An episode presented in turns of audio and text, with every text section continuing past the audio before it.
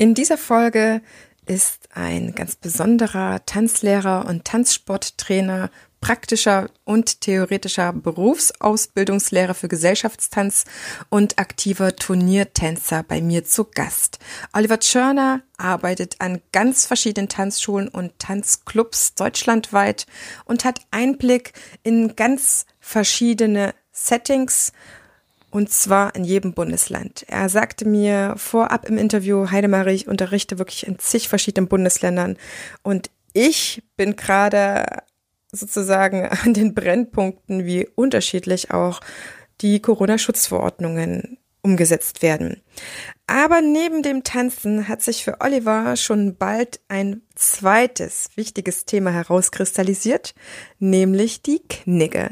Er ist mittlerweile professioneller Kniggetrainer und Umgangsformen an sich finde ich gerade sehr, sehr wichtig. Ich merke, wie sich mein Umfeld verändert, alleine durch die Masken, dass man die Gesichter nicht mehr sieht. Ich erkenne meine eigenen Nachbarn nicht mehr beim Einkaufen und in der Bahn und gerade Kinder sind sehr sensibel, was das angeht, reagieren sehr sensibel und ich meine, wenn ich eine Mama mit Telefon in der Hand, aufs Telefon schauend, mit einer Maske in einer Bahn sehe, dann weiß ich, dass dieses Kind so gut wie keine Chance mehr hat, wahrgenommen zu werden.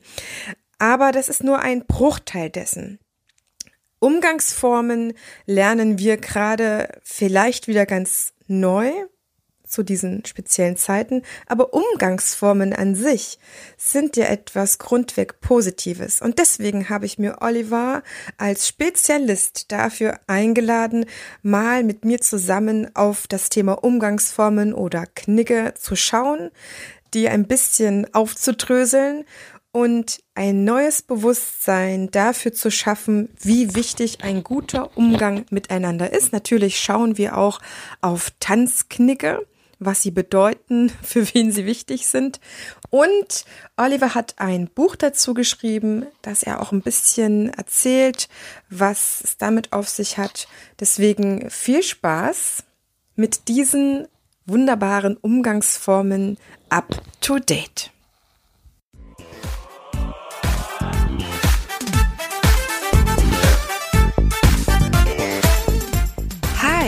Ist wieder deine Tanzbotschafterin Heidemarie mit deinem Lieblingstanzpodcast und ich freue mich auf eine neue Folge mit den wichtigsten Themen aus der Tanzwelt für die Tanzwelt direkt an dein Ohr, ohne dass du selber danach suchen musst.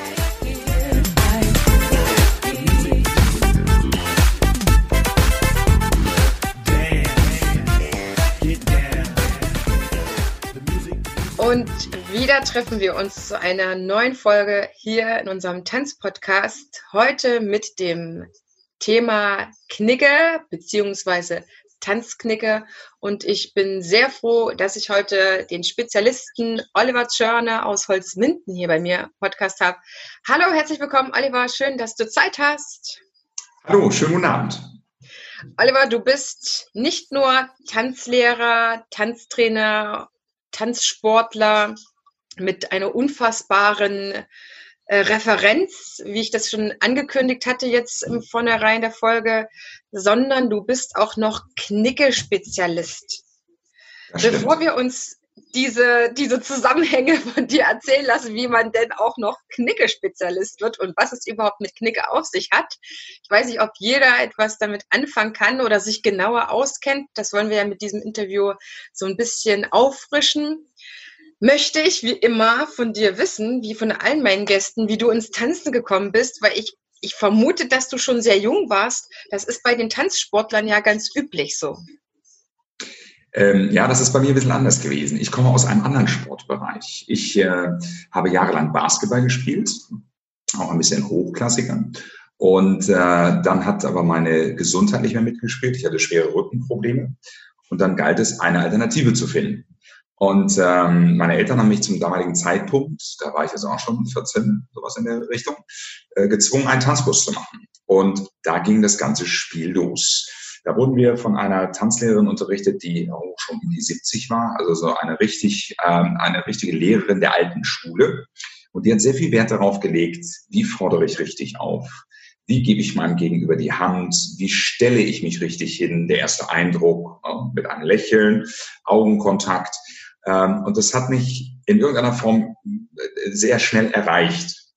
Und äh, ja, dann ist mir aufgefallen, wie wenig Menschen das eigentlich wissen, äh, die nicht Schüler sind, also bei den Erwachsenen. Oder wenn man zum Beispiel zum Essen an ein Restaurant geht, hatte ich immer die Situation, dass ich immer gucken musste, äh, was machen die jetzt? Mit welchem Besteck fangen sie an? Was tun die anderen Menschen? Ich habe immer abgeguckt.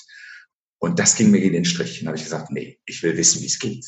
Und nicht, ähm, dass ich da sitze und reagiere. Und so ist das Ganze äh, dann entstanden. Und äh, die, die Tanzlehrer oder die tanzende Tätigkeit, äh, die hat mich immer begleitet, aber mich hat immer, immer interessiert, Wertschätzung, Respekt anderen Menschen gegenüber, sei es zur Tanzpartnerin, sei es zu anderen Tanzpaaren, mhm. sei es zu Kolleginnen und Kollegen. Äh, das hat mich immer gereizt und ähm, das reizt mich auch heute. Nimm uns mal noch mal ein bisschen mehr mit rein ins Tanzen, weil das einfach so wichtig für den Tanzpodcast hier ist, unsere Gäste als Tanzende kennenzulernen, bevor wir uns auf jeden Fall gleich auf dieses Knicke-Thema stürzen. Ich muss dich auch schon von mir aus äh, löchern. Du bist im ersten Tanzkurs gewesen. Wie ist das weitergegangen? Hast du eine neue Flamme da für dich empfunden? Weil ich glaube, wenn man aus so einem Sport kam, für den man eher gebrannt hat, es kann es vielleicht schwierig sein, was Neues zu finden. Ja, das stimmt. Nein, eine neue Flamme hatte ich, äh, habe ich dadurch nicht bekommen. Äh, war auch gar nicht so mein, mein, mein Ziel. Ähm, ich habe den ersten Tanzkurs gemacht, einfach aufgrund des Drucks meiner Eltern. Die haben zu mir gesagt, du machst einen Tanzkurs. Das macht ein junger Mann oder ein Schüler, der macht das. Äh, und danach kannst du machen, was du willst. Aber es hat mich dann im Laufe dieses Tanzkurses irgendwie gepackt. Und ähm, dazu kam, dass ich vielleicht auch ein bisschen mehr Talent hatte wie andere und dementsprechend äh, ich sehr, einen sehr guten Kontakt zu Damen hatte oder äh, zu, zu, zu Mädels hatte, die auch schon ein bisschen weiter getanzt haben, so dass sie mich auch gefordert haben. Und das äh, mag natürlich auch jeder Mensch, wenn er in irgendeiner Form äh, erwünscht ist, gefordert wird oder gebeten wird, dass man mit ihm tanzt. Äh, das hat natürlich dann schon den Reiz ausgemacht. Und so kam es, dass ich immer mehr, immer mehr äh, in der Tanzschule integriert wurde. Dann wurde ich zum Assistenten, dann habe ich hospitiert und äh, ja, dann wuchs irgendwann diese Situation, okay, du überlegst mal, ob du Tanzlehrer wirst. Und so ist der Weg dann geebnet worden. Mhm. Du bist nun auch Turniertänzer. Wie lässt sich das mit dem Tanzlehrer vereinbaren? Die meisten entscheiden sich ja doch erstmal für den Turniertanz und überlegen dann im Laufe der Jahre Tanzlehrer zu werden. Wie war das bei dir? Ah, ich habe äh, relativ früh mit dem Turniersport angefangen. Also ich habe Tanzschule gemacht und habe dann parallel schon Turniersport begonnen ähm, mit verschiedenen Partnerinnen. Das hat dann nicht so harmoniert, weil das ist anders als im Tanzkurs. Da wechselt man ja öfter die Partner. Das ist da nicht der Fall. Und da gab es also so ein, naja, hm, war nicht alles so ganz reibungslos. Und dann habe ich gesagt, dann lasse ich das wieder. Und dann habe ich mich auf die tanzlehrende Tätigkeit geworfen und äh, hatte das, äh, habe mich dann auch ausbilden lassen zum äh, Tanzsportlehrer, habe dann auch Turnierpaare betreut aber losgelassen hat mich dieses Thema nicht. Denn wenn man für etwas brennt, dann ist das Feuer immer noch da. Mhm. Und dann passierte es irgendwann, dass ich meine Frau kennenlernte. Zunächst als ähm, ich als Trainer. Meine Frau hatte damals einen anderen Partner. Und die hat mich dann trainiert. Und äh, ja, dann hat das Leben das Glück so seinen Lauf genommen. Und dann haben wir ähm, zwei Tanzschulen geführt, meine Frau und ich. Und dann haben wir uns ähm, um es kurz zu machen, mit der Geburt unserer Tochter ganz klar dafür entschieden, die Tanzschulen zuzumachen, aber Tanzsport zu betreiben. Wir wollten also wieder in den Tanzsport zurück und äh, da sind wir momentan sehr zu Hause und das lässt sich sehr, sehr gut miteinander kombinieren, weil ich als freier Trainer äh, im Tanzschul- und Tanzsportbereich bei den Vereinen im Nachmittags- und Abendsbereich bin und meine Business-Tätigkeit, meine Coaching-Tätigkeit ist sehr viel im Vormittagsbereich, aber auch in den Tanzunterricht integriert und von daher völlig entspannt. Nun gibt es ja deutschlandweit gar nicht so viele, die das Thema Knicke und Tanz bzw. Tanzknicke an den Mann, an die Frau bringen. Das Thema Knicke, wie kann man das denn kurz zusammenfassen, damit einem so ein bisschen klar wird, was wir hier meinen? Denn es gab ja diesen Adolf Freiherr von Knicke, der ein, ein Buch verfasst hat, was aber gar nicht das meint ursprünglich, was er geschrieben hat, was wir jetzt unter Knicke mittlerweile verstehen. Oder gibt es da auch schon heutzutage wieder ganz verschiedene Interpretationsmöglichkeiten, was Knicke sind. Hm, ja, ich glaube schon, dass es da Parallelen gibt. Ähm, der Knigge hat auch keine Regeln aufgestellt, der hat Empfehlungen aufgestellt und zwar im menschlichen Miteinander. Und da ist es völlig egal, in welchem Bereich wir uns bewegen. A, im beruflichen Bereich, ich sage mal im Wirtschaftssektor, ähm, als Lehrende oder unter Schülerinnen und Schülern. Wir kennen das ja aus dem Sport, Fair Play. Und im Grunde sagt es das aus. Es gibt so einen schönen Spruch, äh, behandle andere so, wie du behandelt werden willst. Und das ist für mich so der Kernspruch äh, des Knigges. Also im Grunde geht es um Empfehlungen im fairen Umgang mit anderen Menschen. Und das heißt, ähm, es ist immer mehr zu erreichen mit, ein gewisses, mit einer gewissen Portion Herzlichkeit, Empathie, Freundlichkeit. Und wir Deutschen sind leider für Herzlichkeit und Freundlichkeit, wenn man so das ganz global sieht, das ist nicht so die größte Stärke der deutschen Gesellschaft. Mhm. Das heißt, du hast an welcher Stelle deines tänzerischen Werdegangs beschlossen, dich mehr mit Knigge zu beschäftigen, um das eben auch noch als weitere ja, Businessmodell oder überhaupt Thema für dich weiterzuentwickeln? Mhm. Also interessiert hat es mich im Grunde ab der zweiten Tanzstunde meines Anfängerkurses. Ähm, wie ich mich, ich habe es dann immer näher an mich rangelassen. Und der Punkt, den du gerade angesprochen hast, ähm, der kam, ich möchte sagen, kurz vor meiner Tanzlehrerausbildung. Äh, ich hatte einen, einen Mentor, einen Tanzlehrer, der mich sehr fasziniert hat, der mich ausgebildet hat. Das war in Augsburg in Süddeutschland. Der ist leider vor kurzem verstorben.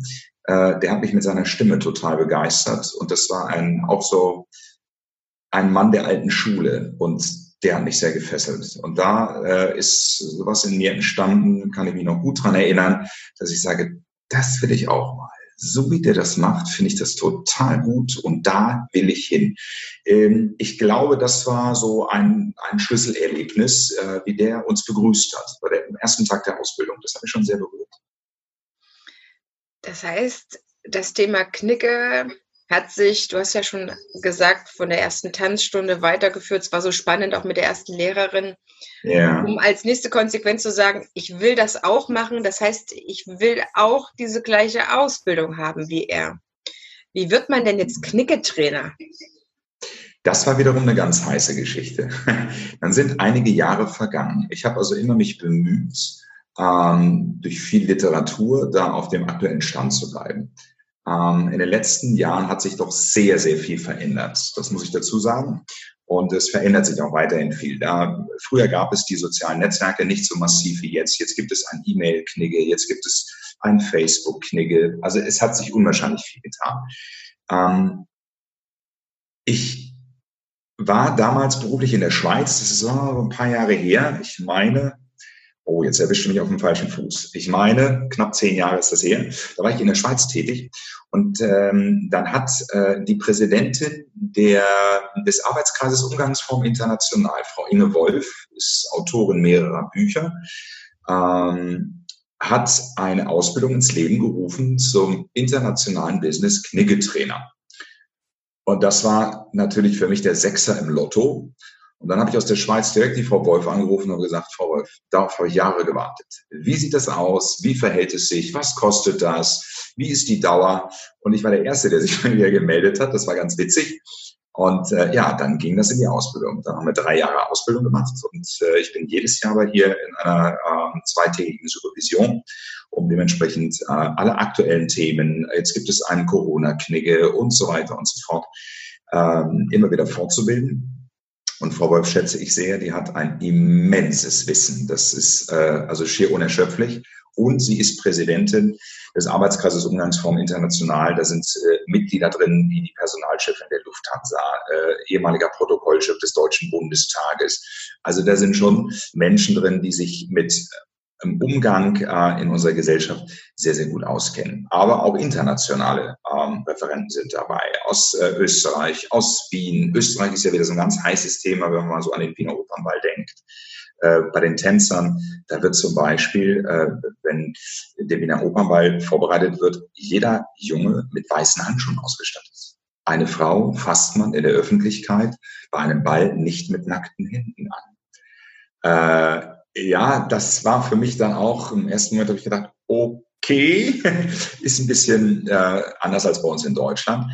Ähm, und das war so im Grunde, Frau Wolf war der, ja, das Zünglein an der Waage. Und dann habe ich mich ausbilden lassen und mittlerweile äh, kann ich sagen, ist das fast mein Hauptberuf. Also wenn ich jetzt einschätzen müsste, die tanzlehrende Tätigkeit und die äh, Coaching-Tätigkeit im Knickebereich, äh, ist es fast 50-50.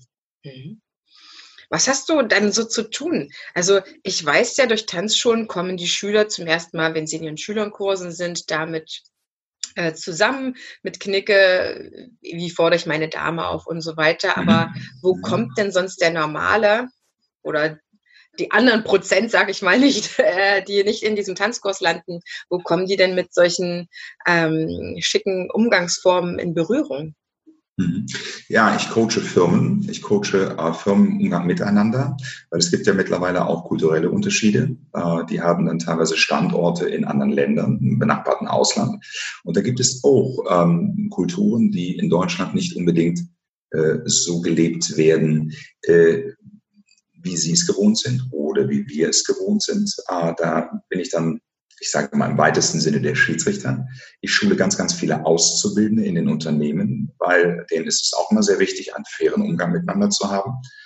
Ähm, ich habe einen Lehrauftrag an der Universität in Klausthal-Zellerfeld, da bin ich regelmäßig und coache äh, die Dozenten als auch äh, die Studierenden, ähm, um finde ich auch gut, dass Menschen immer aktuell äh, up-to-date sein wollen. Was passiert gerade? Und in Sachen Umgangsform hat sich doch eine ganze Ecke getan. Ähm, einige Sachen sind, ich sag mal, ein bisschen erleichtert, äh, was auch sinnvoll ist. Und die ein oder anderen Sachen sind nochmal neu aufgelegt worden, äh, die vielen Menschen zwar bewusst sind, aber vielleicht ein bisschen ins Hintertreffen geraten sind. Also ich bin sehr viel in Unternehmen, ich bin in Schulen, ich bin sehr, sehr viel in allgemeinbildenden Schulen unterwegs. Unsere zukünftigen Tanzschüler betreue ich. Ich bin in Grundschulen, ähm, teilweise in Kindergärten. Da geht es natürlich äh, nicht um den Bereich der erste Eindruck, sondern da geht es, ich sag mal, um elementare Sachen wie Hallo, danke, bitte. Warum kann das wichtig sein? In Schulen geht es auch um ein, ähm, eine faire Ausdrucksweise, der anderen nicht zu beleidigen oder zu beschimpfen. Und das ist für mich auch der Eintritt und zu sagen, pass mal auf. Und das kann man super üben beim Tanzkurs. Und so schließt sich im Grunde der Kreis wieder. Also mittlerweile äh, sind es doch sehr viele Firmencoachings, die ich mache. Ich habe auch Personal Coachings, also dass Menschen in Führungspositionen zu mir kommen und sagen, ich möchte mich gerne coachen lassen. Ich habe Politiker, äh, die ich betreue. Äh, deeskalierende Sprache äh, ist zum Beispiel auch so ein heißes Thema. Aber das ist dann schon so ein bisschen weiter weg von, der, von dem Bereich Tanzschule. Aber es ist ähm, mittlerweile ein Wirtschaftszweig geworden, der immer wichtiger wird, weil durch die Social Medias werden die Menschen immer mehr äh, mit Smartphones, äh, Laptops, äh, sitzen immer vorm Computer und viele Menschen verlernen auch ein bisschen die Kommunikation äh, von Face to Face. Das ist ein ganz wichtiger, ausschlaggebender Punkt, bei dem ich jetzt mal ein bisschen stärker nachhaken möchte. Du hast ja am Anfang gleich gesagt, es kommt so auf diese Umgangsformen miteinander an. Jetzt würde ich einfach sagen, jemand, der es liebt, mit Menschen umzugehen, das, das ist doch eigentlich vieles, was man unter Knigge versteht oder dort einübt, eigentlich etwas, was selbstverständlich sein sollte. Siehst du das auch so oder ja. gibt es da Sachen, wo du sagst, nee, das sind wirklich nochmal spezielle Sachen, die kann man nicht wissen? Ähm, Im Grundsatz gebe ich dir absolut recht. Eigentlich sollte das jeder wissen. Ich glaube, es ist ein Generationenproblem. Früher gab es in den Familien die Situation, dass auch das erklärt wurde, besprochen wurde, gelebt wurde. Wir bedenken bitte mal nur, wenn man früher ein Familienfoto gemacht hat, mit einer großen Familie, dann war der Ohrensessel in der Mitte. Wer hat drauf gesessen? Oma und Opa. Das waren die Familienoberhäupter. Heutzutage gibt es ja schon eine Diskrepanz zwischen Jung und Alt. Die Jungen akzeptieren die Alten nicht, die Alten akzeptieren die Jungen nicht. Die Gesellschaft hat sich ganz massiv verändert. Ich habe vieles auch noch von zu Hause mitbekommen, gar keine Frage. Äh, es gibt aber Familien, unsere Gesellschaft äh, zwingt viele Familien ja dazu, dass zwei Verdiener da rein äh, in den Topf bezahlen müssen, damit eine Familie überhaupt überleben kann. Und dann bleiben gewisse Sachen auf der Strecke. Und ich erlebe es sehr, sehr häufig, dass gerade im Umgang mit anderen Menschen diese Defizite bei zum Beispiel ähm, erforderlichen Doppelverdienern der Fall ist. Ich hatte das Glück, dass ähm, mein Vater Alleinverdiener war und ich sehr, sehr viel von zu Hause, von den Großeltern und äh, von meiner Mutter mitbekommen habe. Ähm, ich glaube, bestätigt sich aber auch, dass sich diese Zeiten verändert haben und weiterhin verändern. In den Seminaren erfahre ich immer wieder, dass Menschen sagen, naja, Jonah, Sie haben uns jetzt nicht sehr viel Neues erzählt, aber Sie haben uns, uns mal wieder bewusst gemacht. Ähm, und das finde ich dann immer so ein bisschen erschreckend, dass ich sage, okay, eigentlich ist es da. Äh, ich möchte es anders sagen. Es ist traurig, dass ich mit diesem Job Geld verdiene. Weil man sollte eigentlich davon ausgehen, dass vieles von zu Hause mitbekommen. Aber ich muss leider sagen, das ist nicht mehr garantiert so. Hat sich verändert. Also haben sich ähm, sozusagen zusammengefasst die Sachen so verschüttet. Eigentlich weiß man, um was es geht im Miteinander, aber die Leute haben, haben keine Möglichkeit, das mehr angemessen zu, zu üben oder sie haben nicht mehr die genügend Vorbilder, was du ja auch gesagt hast. Und es zu lieben. Ich glaube, das ist ein Relikt unserer schnelllebigen Gesellschaft. Schnell, schnell, schnell, schnell. Ah, wir sind eine Wegwerfgesellschaft geworden. Warum gibt es so viele Drive-In-Restaurants? Sowas gab es früher nicht. Mhm. Da haben sich die Leute zum Essen Zeit genommen. Ich bin regelmäßig in der Schweiz und genieße das auch. Und der Grund ist ein ganz toller. Zum Mittagessen gibt es drei, vier Gänge und man lässt sich zwei Stunden Zeit. Und da werden auch Geschäfte noch gemacht. Wie will man das äh, in einem Schnellrestaurant oder in einem Drive-In? Das ist ja gar nicht mehr möglich. Ähm, die Deutschen haben als Tugend, dass wir sehr fleißig sind, sehr schnell, das ist keine Frage. Aber gewisse Sachen fallen dadurch natürlich hinten runter. Und das sind zum Beispiel die modernen Umgangsformen. Hm. Ich möchte es nicht pauschalisieren, aber sehr häufig. Auf jeden Fall. Also es leuchtet mir auch ein, wenn, wenn man schnell von A nach B muss, dann wird ja irgendwo diese Zeit eingespart. Klar. Und das ist dann einfach bei gewissen Sachen äh, aus dem Hotel Schlüssel wieder an den Portier und zack weg und so weiter, anstatt sich zu bedanken genau. und so weiter. Mhm. Äh, nur als kleine Situation. Ich glaube, dass es auch definitiv äh, beim Normalo so ist, ne? wenn man das so sagen kann. Völlig Würdest du trotzdem sagen, dass es dann ähm, bei denjenigen, die sehr wenig verdienen oder ne, in diesen sozialeren Schichten oder Unterschichten, würdest du sagen, dass es da nochmal verstärkter um solche Umgangsthemen gibt oder dass sich dieses Thema durch alle Schichten der Gesellschaft durchzieht? Durch alle. Ganz schlimm ist es zum Beispiel in Firmen. Da wollen die Vorgesetzten immer, dass die Mitarbeitenden zu Kniggeseminaren gehen. Aber wo, stink, wo fängt der Fisch an zu stinken? Am Kopf. Und wenn die Vorgesetzten es nicht vorleben, können und wollen es die darunter stehenden in der Hierarchie natürlich auch nicht umsetzen, verständlicherweise. Also ich äh, wehre mich dagegen zu sagen, das hat mit, der, mit den sozialen Schichten was zu tun. Nein, das ist durchgehend überall. Und ich habe mittlerweile, ähm, ich bin auch immer ein Mensch, der immer an sich selbst arbeitet und sich selber ausprobiert. Ähm, ich mache ganz tolle Erfahrungen, wenn ich in Hotels bin und ich bin mit einem Service sehr zufrieden, zum Beispiel am Abendessen oder wie auch immer. Und ich gehe hinterher ähm, zu der Servicekraft, die uns äh, dementsprechend versorgt hat den Abend, egal ob Mann oder Frau. Und ich sage der, wissen Sie, Sie haben heute einen tollen Job gemacht. Sie waren sehr aufmerksam und Sie haben immer gelächelt. Und die Rückmeldung, die ich da erhalte, die ist mit keinem Geld der Welt zu bezahlen. Und es gibt auch eine schöne Studie, da wurden ähm, im Dienstleistungsbereich Menschen gefragt, was ist ihnen lieber? Ein ehrlich gemeintes Lob oder 10 Euro die Stunde mehr? 80 Prozent haben sich für ein Lob entschieden. Und ich glaube, das ist auch ein Relikt der schnelllebigen Gesellschaft, dass die Vorgesetzten verlernt haben, ehrlich zu loben. So nach dem Motto, wenn ich nichts sage, ist alles gut. Wenn ich was sage, dann ist es natürlich immer negativ. Und ich bin selber ein Typ, ich habe Schwierigkeiten zu loben. Ich arbeite aber sehr hart an mir und wenn ich es umsetzen kann, und es ist ehrlich gemeint, ähm, erreiche ich damit Menschen, das ist Wahnsinn. Und dann freuen die sich oder eine Auszubildende, die freut sich, wenn ich sage, Sie haben einen tollen Job gemacht. Ich glaube, dass das der Job für Sie ist, Und ich kann mir nicht vorstellen, dass sie in einem anderen Beruf so erfolgreich sein können wie in diesem. Und wenn ich dann sage, ich wünsche Ihnen einen schönen Abend und diese Person bedient mich am, am Frühstückstag, sprich am Morgen drauf, äh, die kommt mit einem strahlenden Lächeln auf, auf einen zu. Das ist, das ist mir kein Geld der Welt zu bezahlen. Das ist toll. Das ist ein tolles Gefühl. Das heißt, die Umgangsformen, die man bei dir oder bei euch Knicketrainern lernt, hat viel mit Achtsamkeit miteinander zu tun. Ja. das so formulieren? Das heißt, ihr. Ich würde sagen, ich, ich, würde eher das Wort Wertschätzung und Respekt in den Mund nehmen. Mhm. Ich glaube, das trifft es noch besser. Das heißt, also für, für mich ist da viel drin. Wenn ich achtsamer bin, dann widme ich mich mit meinem Fokus oder mit meiner Aufmerksamkeit demjenigen auch. Das hat ja auch viel mit Wertschätzung zu tun. Und ich schaue nicht über ihn drin weg, sondern es hat etwas mit Zeit nehmen, mit Aufmerksamkeit, mit Achtsamkeit. Genau. Dann kommt die Wertschätzung auch meistens auch, ne, auch wahrscheinlich mit, mit der richtigen Sprache finden, mit dem Ton finden. Dann kommt so Absolut. die Wertschätzung und der Respekt. Du hast ja eben auch was ganz Tolles gesagt. Nämlich, du hast gesagt, das Wort Zeit, sich Zeit nehmen, das ist so wichtig.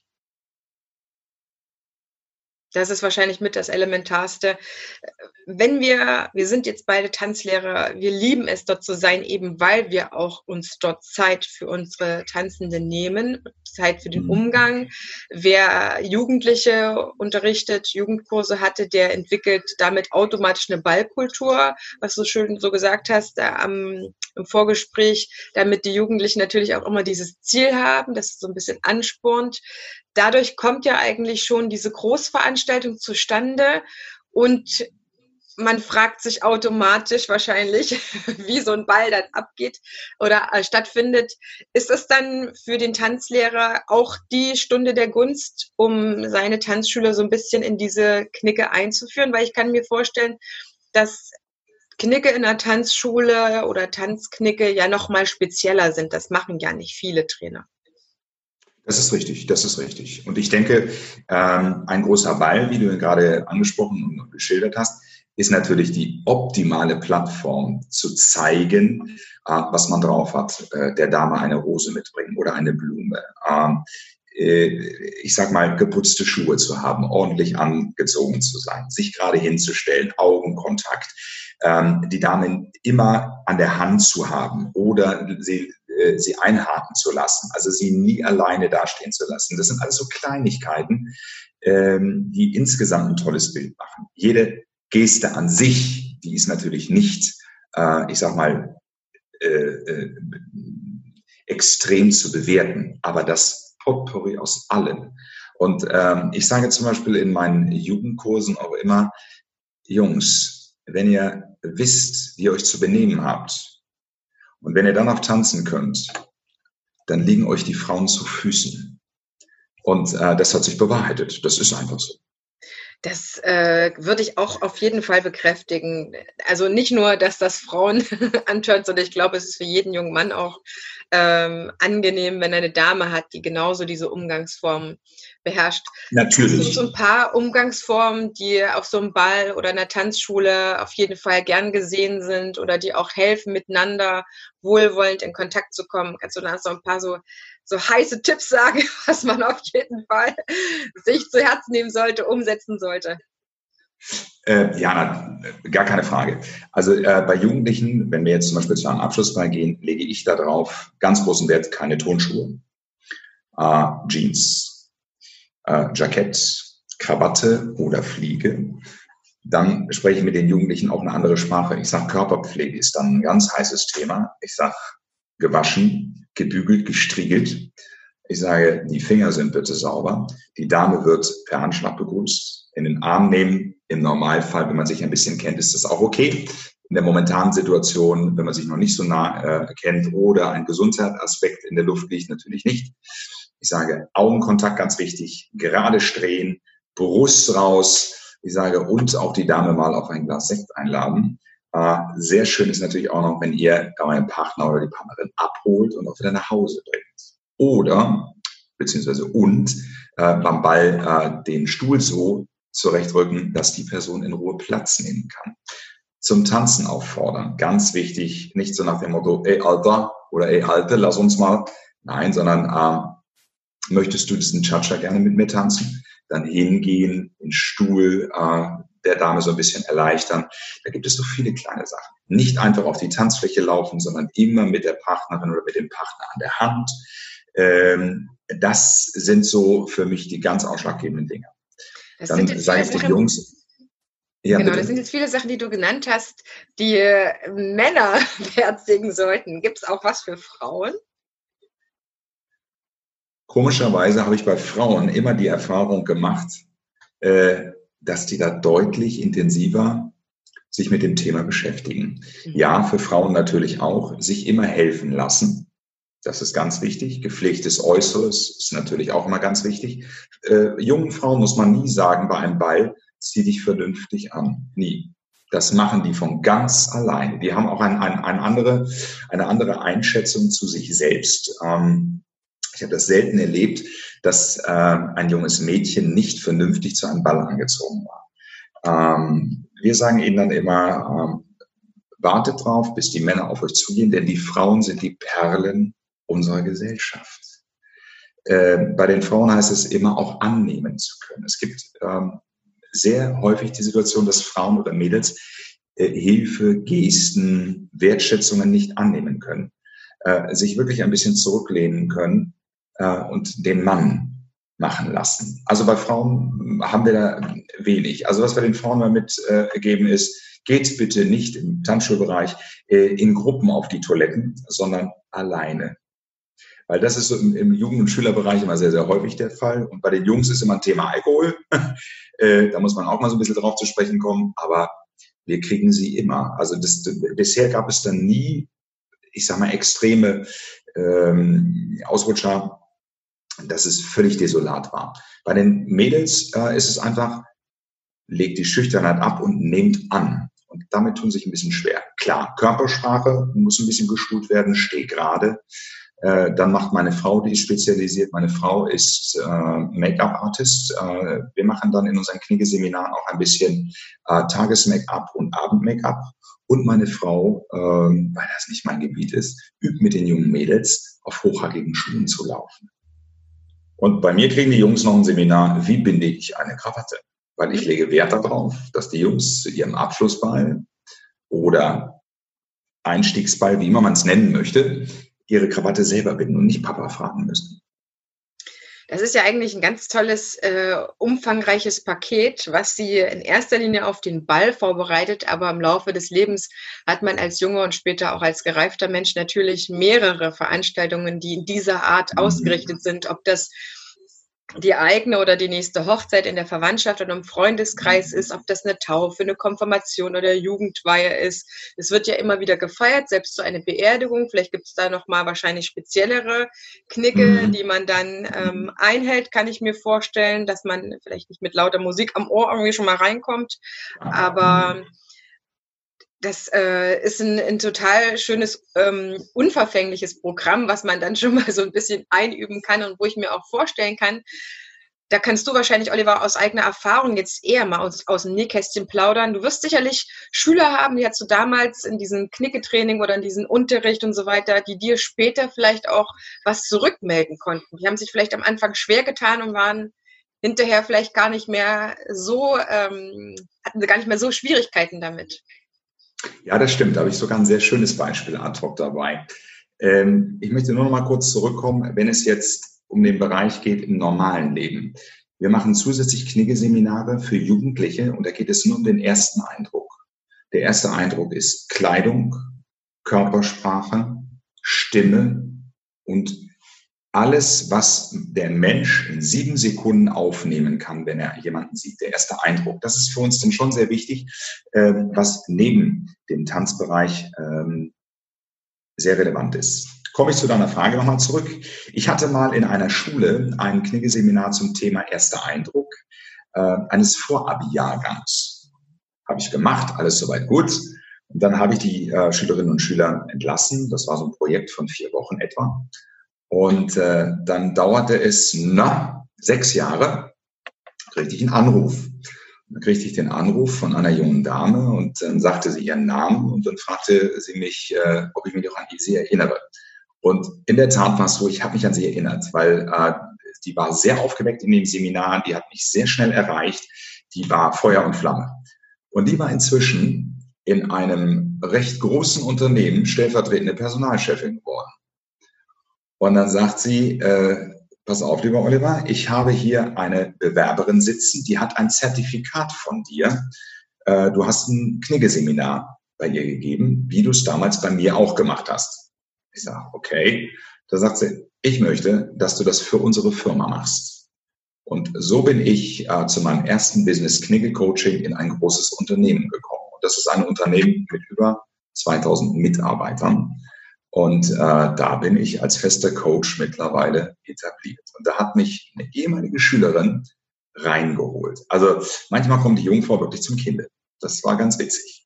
Das heißt, du hast so einen Eindruck bei ihr hinterlassen, der sie vielleicht auch mit, äh, also ihr geholfen hat, in diese Position zu kommen und so nachhaltig gewirkt hat, dass sie gesagt hat, das brauchen alle meine Leute, damit genau diese Basis vielleicht auch ist. Das heißt, gute Knicke zu beherrschen oder Umgangsform, ich würde jetzt eher Umgangsform auch vielleicht sagen, ist auf jeden Fall eine, eine Sicherheit für einen selber auch. Ja, wenn man, wenn man vor allen Dingen unsicher ist oder das nicht gelernt hat, das nicht von der Familie aus kennt, so wie bei das bei dir schon vielleicht der Fall war, ähm, da diese Unsicherheitslücke vielleicht zu schließen. Inwieweit muss ich mich denn dann eigentlich immer aktualisieren oder gibt es vielleicht auch etwas, wo es mir das einfacher macht, in diesem, in diesen schönen Umgangsformen auch zu bleiben. Also das eine ist sicherlich das Antrainieren, aber das andere ist denke ich, auch da drin zu bleiben und das vielleicht für sich auch als Charakterzug anzunehmen, um dann vielleicht auch intuitiv bei manchen Sachen zu wissen, wie ich mich jetzt so gut benehme, will ich jetzt nicht sagen, ne? aber so weiß, was ich so zu tun habe, sag ich mal. Eine sehr gute Frage. Äh, das Antrainieren ist das eine, gar keine Frage. Wir sind alles Menschen und keine Maschinen. Dazu zählt, äh, um es auch leben zu können, die Empathie. Ähm, vielleicht kurz erläutert, Empathie ist die Fähigkeit, äh, sich auch in die andere Situation hineinversetzen zu können. Das heißt, wenn ich in einem Disput bin, auch die andere Seite sehen zu können. Das kann man üben. Äh, das ist schwer. Ähm, ein, ein, eine Hürde dabei sind unsere eigenen Emotionen. Das heißt, wenn ich einen guten Tag habe, bin ich durchaus in der Lage, mich empathisch in die Lage meines Gegenüber zu versetzen. Habe ich einen schlechten Tag, ich bin gestresst. Äh, mein Kind hat mich äh, heute massiv gereizt. Ich hatte extreme Telefonate, die mich gereizt haben. Äh, dann habe ich Schwierigkeiten, gut zuzuhören bin nicht in der Lage, gut empathisch zu reagieren. Damit wir uns richtig verstehen. Ich weiß zwar, wie es geht, aber ich kann es auch nicht immer umsetzen. Wenn es mich emotional sehr bindet und fasst, dann kann ich es nicht. Und da hat sich bei mir eins ähm, so ein bisschen bewahrheitet. Da hat meine Frau aber einen ganz, ganz großen Anteil. Die hat gesagt, schlaf mal eine Nacht drüber und dann sieht das wieder anders aus. Und das hilft. Äh, ich bin manchmal ein Typ, ich bin sehr impulsiv und schieße dann manchmal sofort und knallhart zurück. Und wenn es dann raus ist, denke ich mir, das war jetzt nicht so pfiffig, vielleicht hättest du doch noch mal ein bisschen abwarten sollen. Ähm, da hat meine Frau eine ganz, ganz tolle ähm, Art, äh, das rüberzubringen und auch daran wachse und lerne ich. Also auch ich lerne niemals aus. Im Grunde heißt es wirklich, behandle andere so, wie du behandelt werden willst. Sei fair zu anderen. Denn ich weiß nicht, ob ich diesen anderen Menschen eventuell nochmal brauche. Und man sieht sich immer zweimal im Leben. Ganz genau. Ja, dann kommt dieses Thema Kommunikation auf jeden Fall sofort mit rein in die Umgangsform, würde ich sagen. Und das andere, und das nächste Thema Selbstwertgefühl, weil ich habe auch öfter die Erfahrung gemacht, dass Menschen an sich selber so eine ganz niedrige mhm. Anforderung stellen, weil sie sich, sich selber nicht so fühlen, nicht so wertig fühlen, ihr Selbstwertgefühl nicht so präsent haben. Das heißt, dieser Satz hängt für mich vielleicht an der Stelle, wo ich auf jemanden treffe, der von sich selber vielleicht nicht so viel hält und dann im Gegenzug auch nicht diese Wertschätzung einem anderen bringen kann. Das heißt, die Knicke ist eigentlich auch etwas, was einem selber auch ähm, helfen kann, glaube ich, so wie du das bei den Frauen gesagt hast. Nehmt das doch mal an, Ladies. Ja, das ist ja für manche wirklich schwer zu ertragen, diese Wertigkeit entgegengebracht zu bekommen. Ich weiß, dass das für mich als junges Mädchen auch absolut ein Thema war, ja. Und meine Mama war aber noch eine Frau oder schon eine Frau, die gesagt hat, nee, nee, ist alles klar. Hier hast du dein Taschengeld, du kannst immer selber bezahlen. Ja? Du musst dich nicht einladen lassen, die moderne Frau von heute. Also ja, das ist nur so ein Beispiel davon. Das heißt, diese eigene Wertigkeit kommt doch im besten Fall mit einer schönen Umgangsform auch auf, also dazu oder zu mir, auf mich. Absolut. Und dieses Selbstwertgefühl beziehungsweise der Selbstwertblock, der ja viel tiefer im Unbewussten sitzt, ähm, der ist so gravierend und entscheidend. Ich kann A, durch gute Umgangsformen mein, mein Selbstwertgefühl steigern, gar keine Frage. Ich kann andere auch mitziehen, auch gar keine Frage. Ähm, das ist ein sehr, sehr wichtiger Aspekt. Es ist für mich auch ein Motivator. Ähm, wenn ich stressige oder schwierige Gespräche vor mir habe, mit der Bank oder mit dem Finanzamt oder einfach mit einem sehr unbequemen Gast, ähm, hat es sich bei mir auch rauskristallisiert, je gewählter ich mich ausdrücke und ruhig bleibe, was auch ganz, ganz wichtig ist, desto mehr kann ich den anderen Kunden und Menschen da abholen, wo er steht und kann ihm dementsprechend auch ein bisschen den Wind aus den Segeln nehmen, um auf eine kommunikative Ebene zu kommen, wo wir wirklich harmonisch miteinander sprechen können. Wenn ein Kunde oder ein Gast kommt und der ist massiv äh, in Rage, dann muss ich wirklich erstmal ihn runterholen und sagen, ich verstehe dich, lieber Kunde. Wir werden eine Lösung finden. Und schon wird er so ein bisschen runterfahren und man hat eine ganz andere Ebene. Ich kann damit so viel erreichen. Meine Message ist ganz klar, mit guten Umgangsformen komme ich im Leben garantiert weiter. Weiter, als wenn ich sie nicht benutze. Ich Richtig. würde das auf jeden Fall eins zu eins auch unterschreiben. Oliver, lass uns mal ganz kurz für diejenigen, die sich darunter nämlich nichts vorstellen können und die jetzt gesagt haben, oh, das reizt mich aber doch jetzt oder mir fehlt da vielleicht auch noch etwas, gerade wenn es ums Business geht. Mhm. Es gibt ja auch einige Tanzlehrer, die sind das nicht hauptberuflich, ja, oder die fühlen sich jetzt von dem Thema genauso wie du mal, du, du damals so angesprochen und sagen so, ah ja, eigentlich ist das nochmal so ein Bereich, in den möchte ich persönlich mehr reingehen, wie vielleicht ein Kollege mehr in die Animation oder ins Moderieren oder so, kann ja auch ähm, ein Bereich sein, der es lohnenswert ist, noch sich aufzubauen. Ja. Vielleicht innerhalb der Tanzschule genauso wie außerhalb. Nimm uns mal in so ein, in so ein Seminar grob rein. Ich kann mir vorstellen, dass du da nicht nur Sachen hast, die du da erzählst, sondern dass ihr auch gewisse Sachen trainiert. Ja, das ist richtig. Wir trainieren zum Beispiel, wie ich mich vorstelle. Das heißt, äh, es geht um das selbstbewusste Vorstellen. Nach dem Motto, guten Tag, ich bin Oliver Czerner oder guten Tag, mein Name ist Oliver Czerner. Und äh, aus psychologischer Sicht hat eine dieser Aussagen etwas mehr Selbstbewusstsein. Dann gucken mich die Jugendlichen immer an. Hm. Ich sage, denk mal in Ruhe drüber nach. Und dann kommt sehr häufig die richtige Antwort. Und die richtige Antwort ist, ich bin. Ich bin. Ein Name ist ein, ein wie Schall und Rauch. Aber ich bin ist ich bin. Es gibt natürlich auch dieser Gradweg ähm, äh, zwischen überdimensionalem Selbstbewusstsein ist ähm, sehr dünn, nach dem Motto, ich bin der und kein anderer. Das ist natürlich auch immer sehr, sehr gefährlich. Ähm, eine Selbstdarstellung, das ist, da passieren die häufigsten Pannen, dass jemand nicht mehr gute Umgangsform hat, sondern schon so ein bisschen drüber ist, wie ich sage.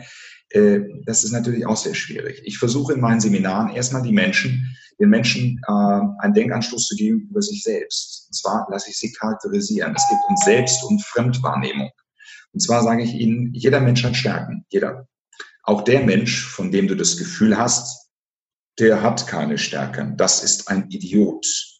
Auch der Mensch hat Stärken. Und dann lasse ich mir aufschreiben von jedem meiner Teilnehmer, schreibt doch bitte mal drei bis fünf Charakterstärken für euch auf. Und das ist die erste Hürde. Da fallen viele schon so ein bisschen auf die Nase. Und das gibt mir immer so die Situation, Leute, ihr habt gar nicht über euch nachgedacht. Ich sage, was sind denn eure Stärken? Was sagen eure besten Freunde über euch? Damit erreiche ich in den Seminaren eins, dass sie Selbstwertgefühl tanken und dass sie auf einmal merken, wow, ich bin ja nicht nur ein, ein Idiot oder ein Nerd, sondern ich kann ja was und jeder kann was. Jeder Mensch kann was. Und dann spreche ich ganz häufig von Zielen. Und zwar spreche ich von kurzfristigen, mittelfristigen und langfristigen Zielen. Basierend auf, es gibt Menschen, die sind sehr erfolgreich, das sind die erfolgreichsten unserer Gesellschaft. Die fahren auf der Autobahn links, Vollgas und Blinker raus. Die machen auch nie Fehler. Die sagen dann höchstens mal, ja, das ist schiefgegangen, aber ich lerne daraus. Die haben tausend Ideen am Tag. Eine Idee ist Quatsch.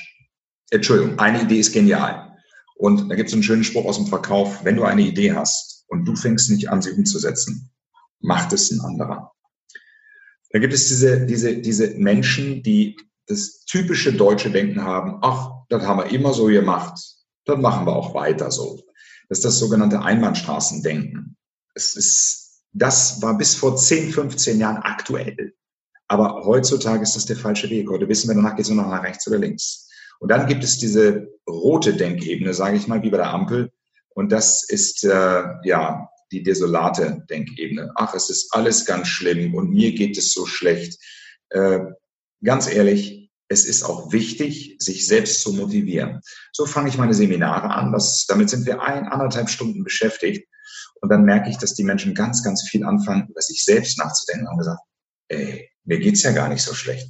Da sage ich, und jetzt gebt doch mal diese positive Energie, die ihr jetzt für euch gesammelt habt, an andere Menschen weiter zum Thema Höflichkeit, vor allen Dingen aber Herzlichkeit, das kommt vom Herzen. Herzlich äh, zu sagen, guten Tag. Ich sage, was passiert morgens in der Arztpraxis, im Wartezimmer? Wer von euch geht rein und sagt, ich wünsche Ihnen einen wunderschönen guten Morgen? Ich sage, mach das mal. Und da werden ganz viele Menschen diese Person ganz komisch angucken. Ich habe das schon mal ausprobiert.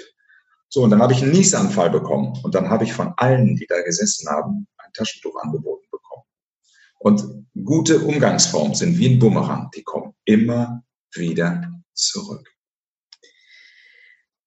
Das ist ähm, absolut, könnte Lebensmotto sein. Knicke gibt es ja zuhauf auch als Buchform. Für die, sag ich mal, die das in einer anderen Dosierung brauchen oder die mhm. das nebenbei machen wollen, wobei ich immer ein großer Fan davon bin, Umgangsformen bewusst zu machen und sich dafür auch Zeit zu nehmen. Aber trotzdem hast du mit der Inge Wolf zusammen ein Buch verfasst. Erzähl uns doch mal ganz kurz ein bisschen was darüber, wann lohnt es sich für den Zuhörer, die Zuhörerin, dieses Buch sich zuzulegen. Buch heißt Der aktuelle Knigge im Job, ist ähm, speziell eigentlich auf den beruflichen Werdegang mit allem drum und dran und diversen kleinen Tests und Fallen versehen, dass man sich selber mal ausprobieren kann, wie würdest du da jetzt reagieren, wie würdest du da jetzt reagieren. Ähm, ich bin auch nicht der Lehrer, der mit erhobenem Zeigefinger ähm, lehren möchte, sondern ich möchte nur Empfehlungen ausgeben. Ich möchte sagen, pass auf, denk mal darüber empathisch nach. Was passiert dann? Dieses Buch ist eigentlich für jedermann was. Das ist äh, etwas für die, für die Einführung. Da muss ich sagen, hat Inge Wolf äh, ganz, ganz tolle, grundlegende ähm, ähm, Skripte und Literatur zur Verfügung gestellt. Ähm, das ist schon sehr gravierend, hat auch sehr, sehr viel äh, psychischen Hintergrund, psychologischen Hintergrund.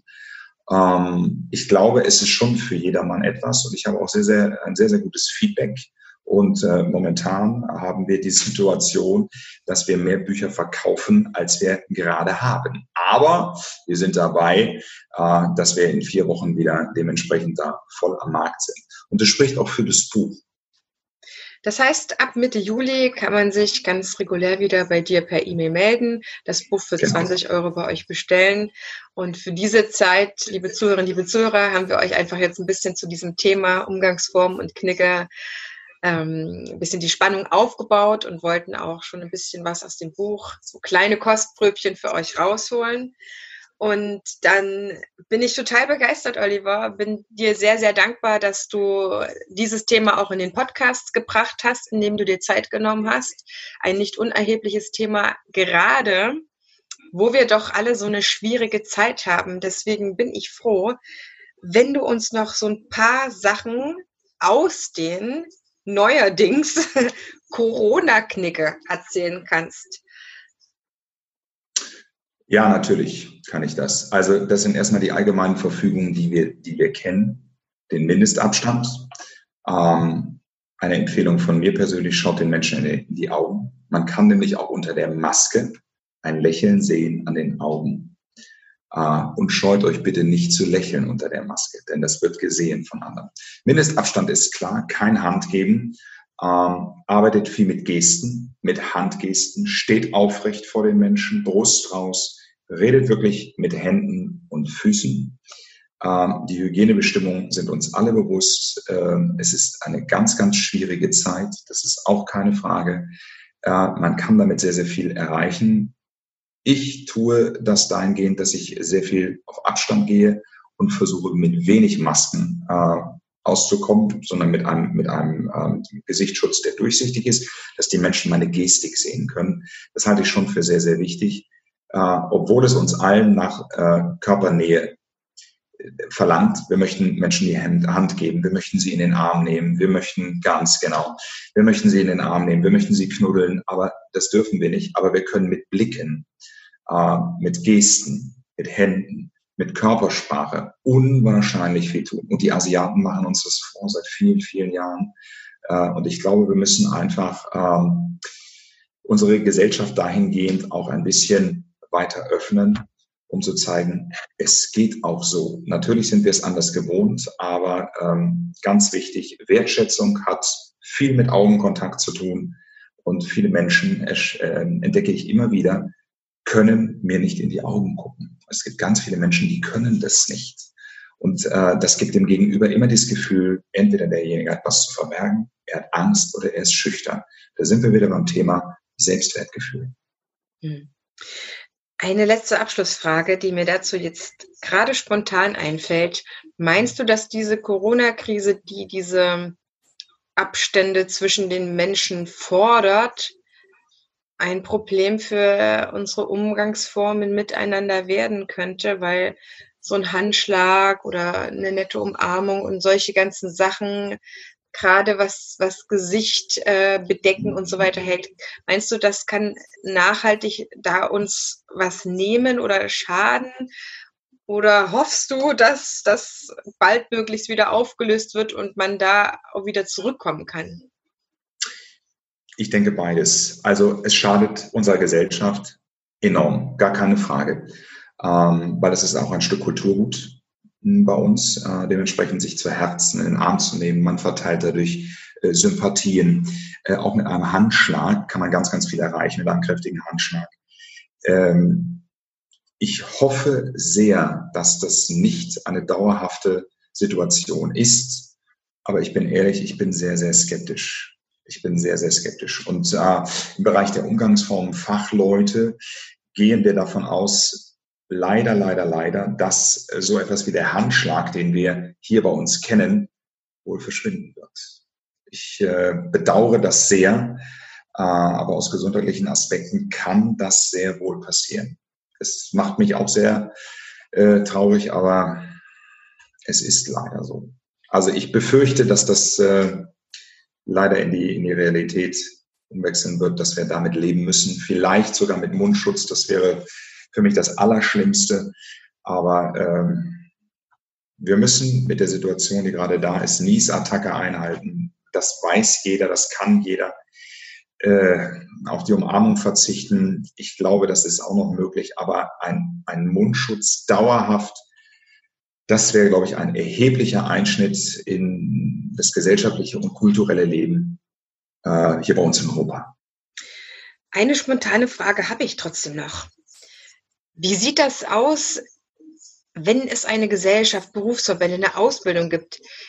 Dann gibt es ja Leute, die sich mit Knicke wahrscheinlich Fulltime auseinandersetzen. Sind diejenigen dann auch, wie zum Beispiel Jutta Wolf, die dann irgendwo Knicke festlegen, was zur Knicke wird, zur Umgangsform, die in der Gesellschaft wahrscheinlich beobachten, was sich wandelt, um das immer wieder neu festzulegen, wenn du auch sagst, du wirst geschult, um auf dem Trend zu sein. Wie erlebst du das? Also sind das, sind das Sachen, die festgelegt werden? Mehr oder weniger ja. Der Umgangsform international besteht aus vielen äh, Personen, die im gesellschaftlichen und kulturellen Bereich in ihren Ländern sehr aktiv sind, sodass sie dementsprechend A, den Gesundheit, gesundheitlichen Aspekt hinter sich haben, als auch den gesellschaftlichen Aspekt hinter sich haben. Und aus dem äh, Bereich äh, gibt es regelmäßig Meetings, momentan per Videokonferenz natürlich, äh, aus allen Ländern. Und dann wird zusammengetragen, wie sind die gesundheitlichen Aspekte, was sollten wir aus gesundheitlicher Sicht ähm, im Umgang mit anderen Menschen bei den Themen Begrüßungsrituale zum Beispiel verändern. Was ist gesellschaftlich? Was ist das für eine Geste? Was ist das für eine Körpersprachengeste? Es sind dann Empfehlungen, die ausgesprochen werden, die aber ähm, ich weiß keinen einzigen ähm, Punkt, wo das nicht so angenommen wurde, die von der Gesellschaft und dann dementsprechend äh, von den Kulturen auch so eins zu eins übernommen wurden. Ich habe ad hoc nichts, dass ich sagen kann, okay, das ist einmal nicht angenommen worden. Ja, es sind mehr oder weniger dann feste Empfehlungen, die dann aber auch äh, in der Gesellschaft verankert wurden. Mhm. Das heißt, wenn sich jetzt hier nach den, nach den Lockerungen und so weiter wieder Dinge bei uns verändern, dann könnte es sein, dass es dann am Ende keine Corona-Knigge mehr gibt. Das kann durchaus sein, natürlich. Und dann würde sich sozusagen unsere Knigge-Umgangsform wieder an das anpassen, was was in der Gesellschaft gerade möglich ist oder wo man vielleicht auch wieder hinkommt. Ich glaube, jeder ähm, Knicketrainer wird wahrscheinlich froh sein, wenn es den Handschlag dann doch vielleicht äh, wieder gibt oder ne, er zeitweise nur ausgesetzt wurde und so weiter. Absolut, absolut. Vielen herzlichen Dank, Oliver, für deine Zeit. Das war wirklich unfassbar aus, aufschlussreich. Ich glaube, ich habe sogar ein bisschen mehr gefragt, als ich so für mich ähm, mir vorgenommen hatte. Aber ich will ja auch, dass unsere Zuhörerinnen und Zuhörer, dass ihr, ihr Lieben, natürlich maximal von diesem Thema auch mitnehmt. Ich hoffe, wir haben euch jetzt ein bisschen angefüttert, um im besten Fall noch Olivers Buch nachzurüsten in eurem, in eurem Bücherschrank und eurem Repertoire. Alle Tanzlehrer machen das, glaube ich, sogar mehr oder weniger eh in ihrer Ausbildung mit. Und dann kommt es natürlich auch darauf an, dass man sich selber dahinter klemmt. Dir, mein lieber Oliver, sei unser Abschlusswort. Du darfst dir da auch ein paar mehr Sätze Zeit nehmen. Ich verabschiede mich schon aus der Folge. Danke euch wie immer fürs Zuhören, fürs Einschalten. Ich freue mich auf die nächste Folge schon. Und dann schließen wir unsere Folge mit den Gästeworten. Tanzen ist für mich. Tanzen ist für mich Lebenselixier mit allem, was dazugehört. Es tut mal weh, es tut mal gut, aber im Endeffekt gehe ich immer mit einem positiven Gefühl raus.